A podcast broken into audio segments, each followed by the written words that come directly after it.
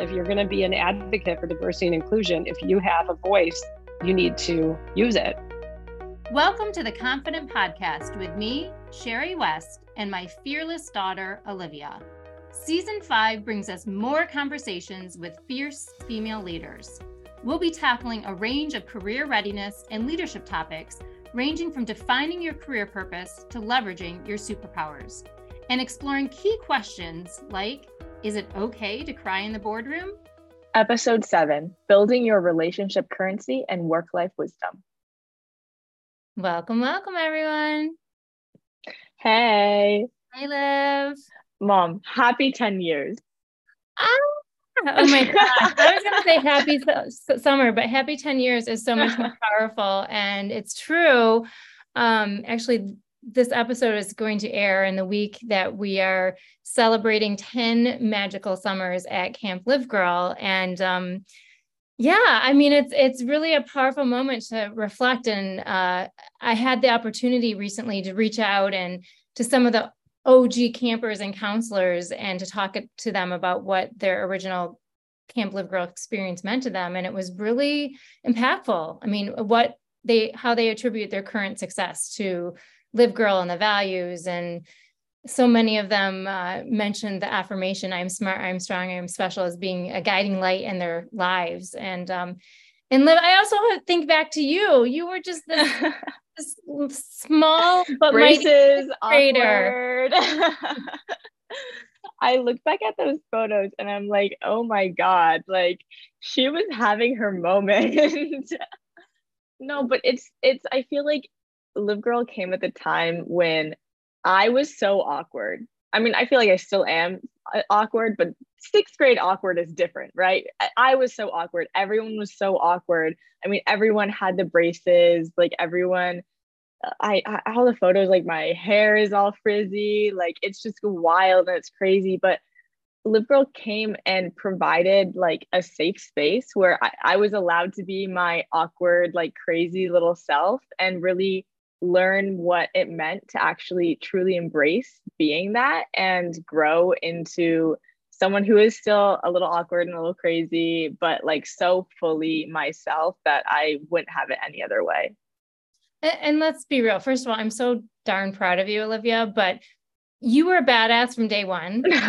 okay, but I was raised by a badass. And so. we're, we're all a bit awkward. Oh, yeah. And um, I'm so proud of you because I just see you as an exemplar of what Live Girl represents in terms of being a confident, inclusive leader and building bridges to people whose lives are different from your own. And you're now in DC as a public policy intern for Girls Inc. on Capitol Hill, just killing it.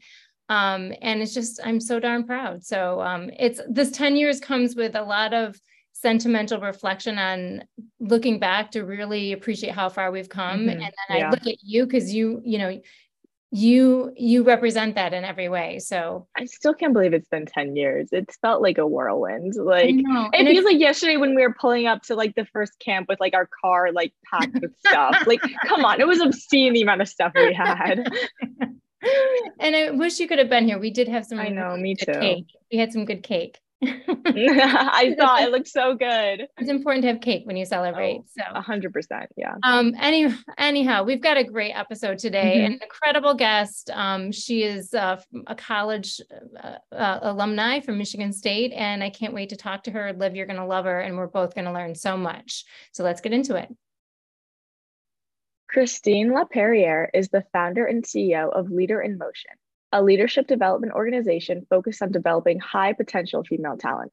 A former design engineer, Christine's leadership coaching career spans 18 years with ex- expertise in, in change management, restructuring organizations, sales transformation, and culture change.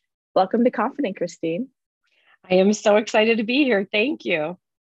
And Christine, it's I'm so I feel I'm so lucky to talk to you. Every time I get to talk to you, um, I last saw you at the Stone Point Capital Women's Leadership Conference, and literally every time I hear you speak, I learn something new and I get these little aha moments about leadership. So I can't wait to jump into this and for the benefit of all of our young women in our audience. But I do have to start out by saying that you're we're both Michigan State alumni, and we didn't go even green. that. so, so, go green. I know, go white.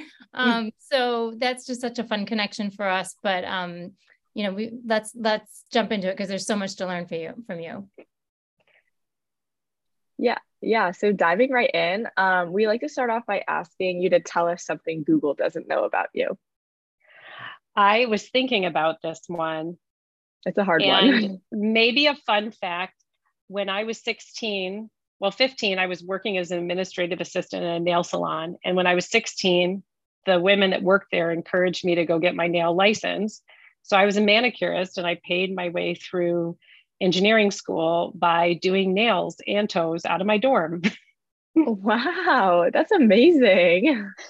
There's that's a little a, fun fact. That's a you were like pre gig economy, like yeah, seriously. Had that side hustle. side hustle. Yeah. It was so much fun. It was the first time that I got to sit with women, you know, hour after hour after hour and really hear and learn and understand what they were going through. So I, I it was a really fun time. So was that like part doing nails and part therapy? Pretty much. Yeah. That's it. It's I think it's actually where I got my start, really. I think um, hair, you know, hairdressers and nail artists must have the, the best stories to tell. oh, you get some good stories, let me tell you. yeah. Well, Christine, one of the many things that I love about you is just your non-linear career path. And I think it's so important for the young women in our community to realize that there's just so many different ways to get to where you end up. Um, and I love the story about your career pivot from design engineer to leadership coach and consultant. And I'd love for you to just to talk a little bit about that. Sure. I mean, I'll just give, you know, a quick idea because this is really helpful probably for some people who are going through something similar. You know i studied engineering i went into engineering i thought it was definitely the right place for me. I was in automotive engineering and for some reason i hit a point about um, six seven years in where i just felt like i loved solving complex problems but i was tired of chasing parts and i was much more interested in people. And so i had an opportunity to continue to take another rotation in the engineering group or I had this opportunity fall in my lap for a management consulting firm outside. And thankfully, one of the tools that I learned from um, some of the Six Sigma training was best of the rest, best of the best, worst of the worst. So I started taking each job that I had been in, including my manicuring job, and I started to lay out what were some of the best qualities of that job that I enjoyed and what were some of the things I really didn't like about that job. And I did that through my whole, you know, kind of looking back through all my different jobs that I had been in. What were the things I loved and what are the things that I didn't love? And what I saw kind of surface was that I loved project based work. I loved helping people. I loved driving change. I loved complex problems. I really didn't like repetition. I really didn't like kind of doing the same thing over and over again. And I'm by nature not really as close to the detail. I really like to think big picture. And so it became pretty obvious to me that the opportunity to go into management consulting was actually a much better fit for me. And as I went into consulting, I now started to get a chance to solve complex problems that involved people and the business and really start to drive meaningful change. And the same thing happened, you know, as I had done that work for quite a while. Um, you know, I kind of was like, oh, I'm sort of ready for my next change and started to look back and reflect again what did i really find worked really well for me in those scenarios and what wasn't my favorite thing? And so it really allowed me to take a pivot in 2008 and start my own business doing change management coaching training and leadership development. Uh, and i've been doing it for 15 years and i absolutely love it. Mm. I, I love that story and what a great tool the best of the best and the worst of the worst. And i think it's so important that as we you know grow and evolve and change and the world changes too that you constantly rethink you know yourself and that you that's such a great tool to use to kind of rethink you know am i doing what i should be doing? Um, so i love i love that and for you how it led to a, a big pivot right from design engineer to leadership coach and now you're thriving 15 years later so i, I love that story. Well and it gives you some kind of a logical way to look at what's happening um, because it's tough to make those big career leaps without getting nervous and emotional and concerned, right? Obviously, I was leaving an industry. I'm a Detroit girl, so I was leaving the automotive industry, which was a big no-no. And um, you know, my parents had opinions on it, my family had opinions, and so it was important for me to come up with a way that it was staying true to me. Yeah. By the way, um, I'm not from Detroit, but from Michigan, and my brother, dad, and grandpa all worked in the automotive industry, so I understand that pull. Um, so uh, no, that's cool. But you know, I bet you you used your engineering skills when you founded your own company. they became hugely helpful. So I encourage anybody to you know the education you're getting today, it's applicable down the road. It's you know, it's not. Um, you'd be amazed sometimes how different types of education become really handy even if you think you're not trained for the right job. Right, absolutely. I, I, love that. And I think more and more there's an awareness that it really isn't when you're in college, it's not so much about the specific major as the skills that you develop. Um, so I, I think that's uh, that's that's right on. Yeah, I think that's definitely true. I think I hear a lot like, oh, it doesn't necessarily matter as much what you're majoring in, and you can always change your career path. But I think your emphasis on that self reflection is something that people need to definitely be talking about because it's true like you can definitely change your career path and everything but you do need to do it in a somewhat logical way right? So that you can actually be successful and fulfilled. Um, and as a leadership coach you field a wide variety of you know sos calls for help from young female leaders. Um, but what do you hear most often from them? Like what are the areas where they and we, because I'm one of them, mm-hmm. need help. I really find that a lot of the times the source of most of those calls is around confidence, but not confidence in the way that, you know, sometimes we think of people being, let's say, lacking confidence. I think what happens is I work with a lot of leaders where they'll they'll start to get strong intuition about everything that's happening in the environment and for fear of not pleasing everybody in the environment, they'll lose their ability to speak from their authentic self. Mm. They'll they'll lose their they'll they'll start to water down their answers and they'll start to water down the way they lead because they're trying to please too many people at the same time. And so a lot of the times I get into really good probably some of the most impactful conversations is really trying to help them weed through all of that noise and get back to what feels fully authentic because you'll see people show up so powerfully if there's no noise. They're not trying to please too many different people. They're not too scared of too many different consequences. But by nature, I, I coach an incredible number of women who they're so smart, but they just they don't want to fail. They don't want to upset people. They don't want to, you know, be seen in someone's eyes as not capable. Um, and that fear causes them to get confused in where their answer is and where their power is. Yeah, I think that's a know, re- really good point. Yeah.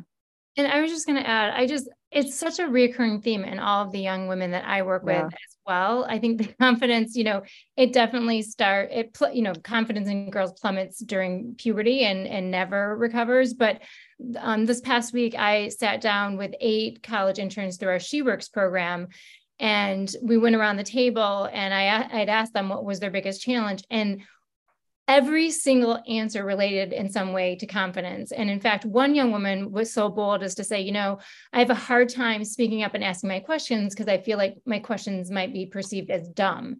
And she used that word and I said I said you know I really want you to take some time to step back and reflect and unpack who put that voice in your head right? Because that's such a strong right. word. And it, it, it, it hurt my heart to hear her say it. And I said, you know, you're here, you're smart, you were, you know, picked, you know, selected for this program for a number of different reasons. You've got a fresh perspective, a Gen Z perspective. You, you know, you're a woman of color. You bring so many things to the table. You might be uh, thinking of a question that no one else in the room is. So please ask it. But right. um, I just, I think to your point, Christine, it's just such a reoccurring theme with women and young women, um, you know, who are smart and brilliant and talented, but lack the confidence to put themselves front and center. And sometimes when I am challenging somebody in that that spot, especially depending on what you know what we're talking about, I will challenge them to value their own diversity if they're truly going to be an advocate for diversity and inclusion. It, you know, I was coaching somebody from South America who was working in a Canadian bank and didn't want to open her mouth because everybody at the table, you know, had Canadian banking experience. And I'm like, but if you believe that you think diversity and inclusion matters, your voice has to be at that table out of principle. So don't forget that you can advocate for diversity and inclusion at everybody else at the table, but then say, well, my diverse voice shouldn't get heard. That doesn't make any sense, you know. So I really love to challenge people if you're going to be an advocate for diversity and inclusion, if you have a voice, you need to use it. Mm-hmm. I think that's such an amazing perspective. Like the whole like you have to value your own diverse voice i think that young women and especially young women of color like they're we're constantly dealing with imposter syndrome and this lack of confidence and this need uh, often like uh, it feels like a need to please everyone and i'm someone who of course always preaches like the necessity of dei and everything but i sometimes like i face that too right and I I'm now yeah. gonna sit back and when I am when I think that I shouldn't open my mouth, I'm gonna say, you know what, my voice matters too, and I've been telling this about everyone else's, so I need to t- say it to myself as well. I love that. Yeah, absolutely. You need to role model it. Your voice. Yeah, exactly. So yeah. Yeah, I, great point.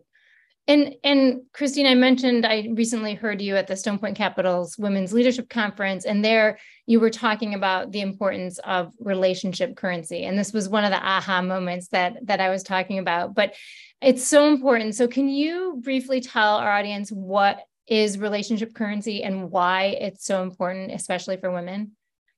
Absolutely. So the concept of relationship currency is almost um, you know, in opposition or to performance currency. So, so many of us have, t- have been taught, especially through our education system, put your head down, work hard, and get noticed. The problem with that equation, put your head down, work hard, and then get noticed, is that there's no proactive relationship building that is being encouraged in that message, right? And so, what I see is an incredible number of brilliant people walk into the workplace workplace put their head down work hard and they're waiting for someone to come along and tell them that they're doing a good job they're waiting for the validation and they're waiting for people to come along and support them and and such so what i've really started to change the messaging that i've started to change is that there's really two factors that make up your career or make up kind of the art of your career. And I think of them as the left hand and the right hand. So, one being performance currency. Absolutely. We need to build great performance currency, but we also need to build relationship currency.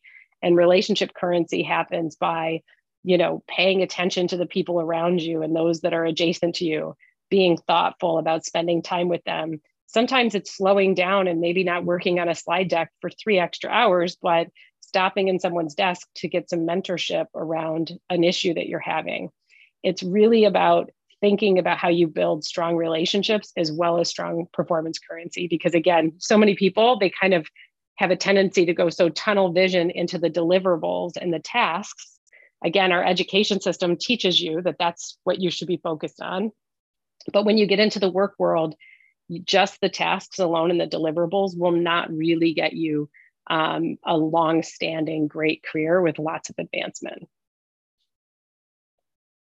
I think it's, it's so important because I think as women, um, you know, we're balancing so many things. We're balancing career and family and all the invisible labor and and so sometimes we think you know we have to cut out the n- non-essentials and unfortunately a lot of women put th- that whole relationship currency networking piece into the non-essential and I have to say, like early on my career, I always remember hearing, you know, that relationships were important, but I don't think I truly appreciated how important until later in my career, until recently, until like I, I decided to, myself to make a big career change and leave corporate America and start up my own nonprofit. And then I really had to lean on my relationships and my network to make that happen. So I, I just I I want to make sure that we keep talking about this and amplifying this for all the young women out there listening. Uh, Liv, what are your thoughts on on this? Do you think young women understand the importance of relationship currency? I think that um, I mean I feel like the buzz phrase of relationship currency should definitely be used more because I do love that. Um, I think that a lot of young women in like professional development settings understand like networking is important, but maybe they don't know how to do that. You know, we don't know how to network or build those relationships. And there's also, I think I know a lot of people who do think that as long as they put their head down and do the work, then that will pay off. And unfortunately, due to like the systemic issues in the workplaces, mm-hmm. that doesn't happen if you don't build these relationships and right. if you don't make yourself heard. So I think that is incredibly important and something that maybe there is a little bit more awareness on, but not necessarily the how to, you know, and mm-hmm. there needs to be a conti- like continue to build that. Right. And I mean, I would just say in short too, on the how to front for anybody that's listening, just pick two or three important relationships and think about how to strategically nurture those relationships. One thing that I see a missed opportunity is to ask for help in coaching and mentorship. So, how many times are there these more senior people around you? They want to help you, they want to see you succeed. And they'll say to you, Oh, call me if you ever need anything. But meanwhile, I'll see young, ambitious types with their head down working hard, and they'll never stop to go ask you know, hey, can I get 20 minutes and just pick your brain on how you navigated this challenge or this issue? Or can you teach me a little bit about why the sales process looks like this? You know, the opportunity to get mentorship is actually an opportunity to nurture relationships. So don't miss that easy win win opportunity.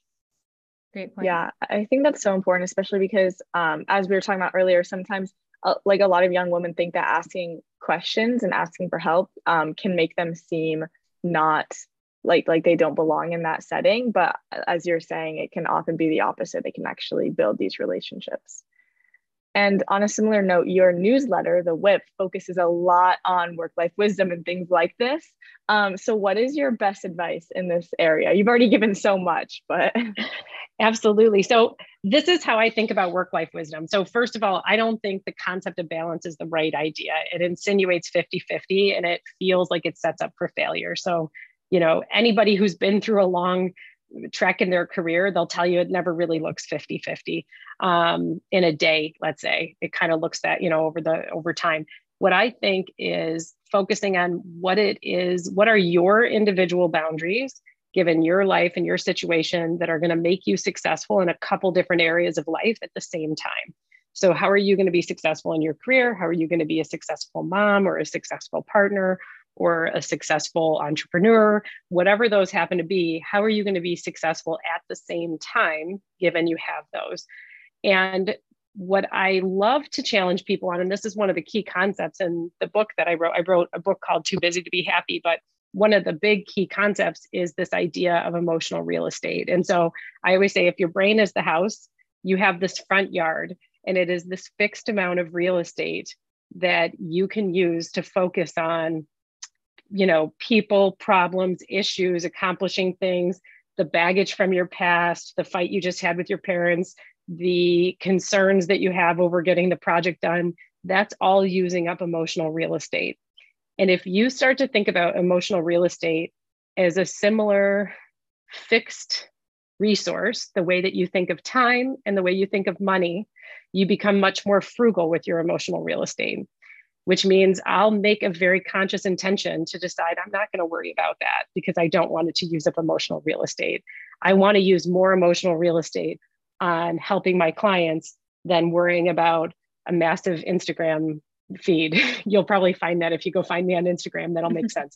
Um, but but i choose what i'm going to use emotional real estate on because i don't want to water down my impact in a couple of specific areas and so anybody who's trying to understand like how do you juggle it all this idea of emotional real estate being your fixed budget to kind of manage and be successful in multiple areas of life it can really force you to start asking oh, maybe that friend that drains a lot of emotional real estate, maybe it's time for me to put more distance there. Maybe maybe I don't need to use so much emotional real estate worrying about this relationship with this person at work. Maybe I'm going to make a choice like, hey, if you want to be grumpy, that's fine. That's your problem, but I'm not going to use any more emotional real estate on it. you'll notice that you'll actually feel lighter and more peaceful when you're in control of how you use and use that resource that you have available. Yeah, that's that's so important. I think that oftentimes because you can't can't actually hold your emotional state or how much emotional capacity you've left, a lot of people treat it as if it's unlimited um, for themselves and for others. And that's definitely not the case. I think, I mean, especially now, like burnout is, is at an all time high, and we need to kind of reframe that whole thinking. Hmm. You nailed it. It's the idea that you have unlimited amounts. So hmm. my I had an experience with burnout. I talk about it in the book and it was pretty serious. What I learned was that I number 1 was using up emotional real estate as if I had unlimited amounts. And second, I was waiting for someone else to come along and give me permission to take care of hmm. myself. And nobody was going to come along and do that. Nobody at work was going to say hey maybe you need to go for a run after work. No you know nobody none of my friends were going to say hey you know maybe maybe you need to work a little bit more on that project or you know nobody was going to give me permission to make the adjustments and i needed to take ownership for those Wow, I'm like seriously just sitting here speechless because like the, that concept just resonates so much with me, yeah. and the whole term emotional real estate. Um, uh, I I have to keep thinking about this and I'm unpacking this for myself personally, and I definitely want to read your book. Too busy to be happy because um, that may may or may not, you know, apply to a friend. to someone you know that might be using up a lot of emotional real estate. Yeah, totally um, exactly. Oh my gosh. Well, Olivia, I told you we were going to learn so much from Christine, yeah. um, and we did. And I we could keep talking, but we just want to transition and, and just close out the the interview with a couple of fun speed round questions, Christine, so our listeners can get to know you a bit better. So the first one I'll ask is, what's one gender stereotype that you want to smash? I was thinking about this and I don't think I'm answering the question directly, but let me tell you a pet peeve of mine around gender stereotypes. So I have a little boy and I have a little girl. And the way that when you go give people uh, um, clothes for babies when they're little girls, here's what the little girls' outfits say I'm daddy's little cupcake. I am mommy's little sweetheart. Um, I love rainbows. I dream big. And then you give little boys these same little outfits, and it'll say, I'm the boss man. I run fast. I play the game hard. And there's all these very confidence inducing types of statements. Nobody ever gave me, I'm mommy's little cupcake for my son, right? They never gave him an objectified statement. You know, it was much more, um, it was much more action statements and much more confidence building. And so I look at this along with certain cartoons, like, you know, that are completely targeted towards girls versus boys. And I just see this huge missed opportunity. You know, I spend so much time working with people trying to uncover where some of their own personal unconscious bias comes from. And then as a mom of a boy and a girl and watching it start from ground zero, it's wild how much of it is ingrained in our childhood. So that would be my, you know, one day when I have lots of spare time, I'm going to write a nasty gram to Carter's and get them to ch- change some of the language that they're using in their girls and boys clothes. Yeah, I, I couldn't agree with you more. And we know that gender norms are, are emerge as early as age five or six. I mean, when you ask boys versus girls, you know, you know, what do you think about a scientist or what do you think? Can you be good at math? I mean, their answers already indicate gender norms and gen- gender stereotypes driven by the clothing that you just mm-hmm. described, which if I had a vomiting sound effect, I would have played it when you described exactly. Um, so, so I'm with you out there. Let's definitely smash those early, you know, putting the boys versus girls into those boxes, please. Sure yeah. And we can still honor you know a little bit of feminine masculine. I'm okay with that but it's just why do we need to endorse these types of you know people walk up to your kid and then they read their shirt to them. Right. And so they hear it hundreds of times. So yes it's that's on my list. Yeah for sure. I'd, I'd love to get rid of that. Um the next question is who is inspiring you right now? Oh man I have so many. I'm looking at my bookshelf actually. That's why mm. I'm looking up. Um, one that I love right now, it, there's um, Dr. Becky Kennedy, who's talking a lot more about parenting. But what's really cool about parenting is that it has this beautiful parallel with leadership and the way you navigate the complexity of, you know, people who might not understand an idea or a concept, like how do you actually show them leadership? Uh, so I listen to her work with a very different lens sometimes, because obviously I appreciate it as I am a parent, but I also really notice um, how many times leading people mimics great parenting. And so I'll just mention that as kind of a fun one for anybody out there um, who's kind of looking for a fresh. She's got a fantastic podcast, and just how she deals with different people issues is actually quite insightful. Hmm. That's so interesting. Yeah, I want to look that one up. Yeah. And then last question: As we head into the summer, uh, what are you obsessed with right now? what am I obsessed with? That one is so interesting. I'm still trying to think. I'm I'm kind of I'm spending a lot of time listening to a lot of a lot of podcasts that are mm-hmm. funny. Yeah. um, I had a yeah, that's it. You know, I had um, a drive back from Toronto the other day, and it was I was listening to an interview with Alec Baldwin, and he's just hilarious and genius and brilliant and completely non-business related um, but again, maybe it's just me. I love to hear different people in non business settings and kind of notice what I admire or what I would like to extract. And he has just an incredible charisma and the ability to tell stories and to be funny. And, you know, he just keeps an interview going for two hours. Like you can't help but love him by the end. Um, and so I just find like right now I'm I'm kind of addicted to um, great interviewers that can be charismatic and funny and just keep me keep keep life light. I agree. I agree. So needed. Um, yeah. I'm loving right now the Wiser podcast with Julia Louise uh, Dreyfus. I, I'm. I love that one. And I have love to say, it. I also I'm in. I'm in. I'm obsessed with the bear. Olivia knows. Um, she yeah. actually Olivia binged season two all in one night. So like I did. I'm not really sure if that's that's that's comedic, but what one is it? It's the Bear. The Bear. It's a show. It's there's, a TV show. It's yeah, really good. Seasons out. It's based in Chicago, Chicago food scene, but it's brilliant. Now that we mention yeah. it, you'll see it everywhere. You, yeah, you have to watch it. It's, okay. Yeah.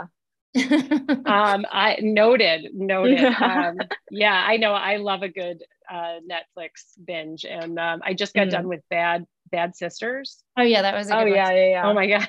Yeah, I like couldn't stop. Dark comedy. Like, dark yeah. comedy yeah. yeah but i think i think for sometimes i'm very serious and i think um, anything that's kind of lightening the lightening the mood is good for me sometimes yeah for sure well listen christine you're amazing thank you for all you're doing to build confident inclusive leaders and thank you for all you do for LiveGirl and our community to support our leadership development we appreciate you and um, we every time we talk we learn so much from you so thank you Thank you so much. This was fantastic.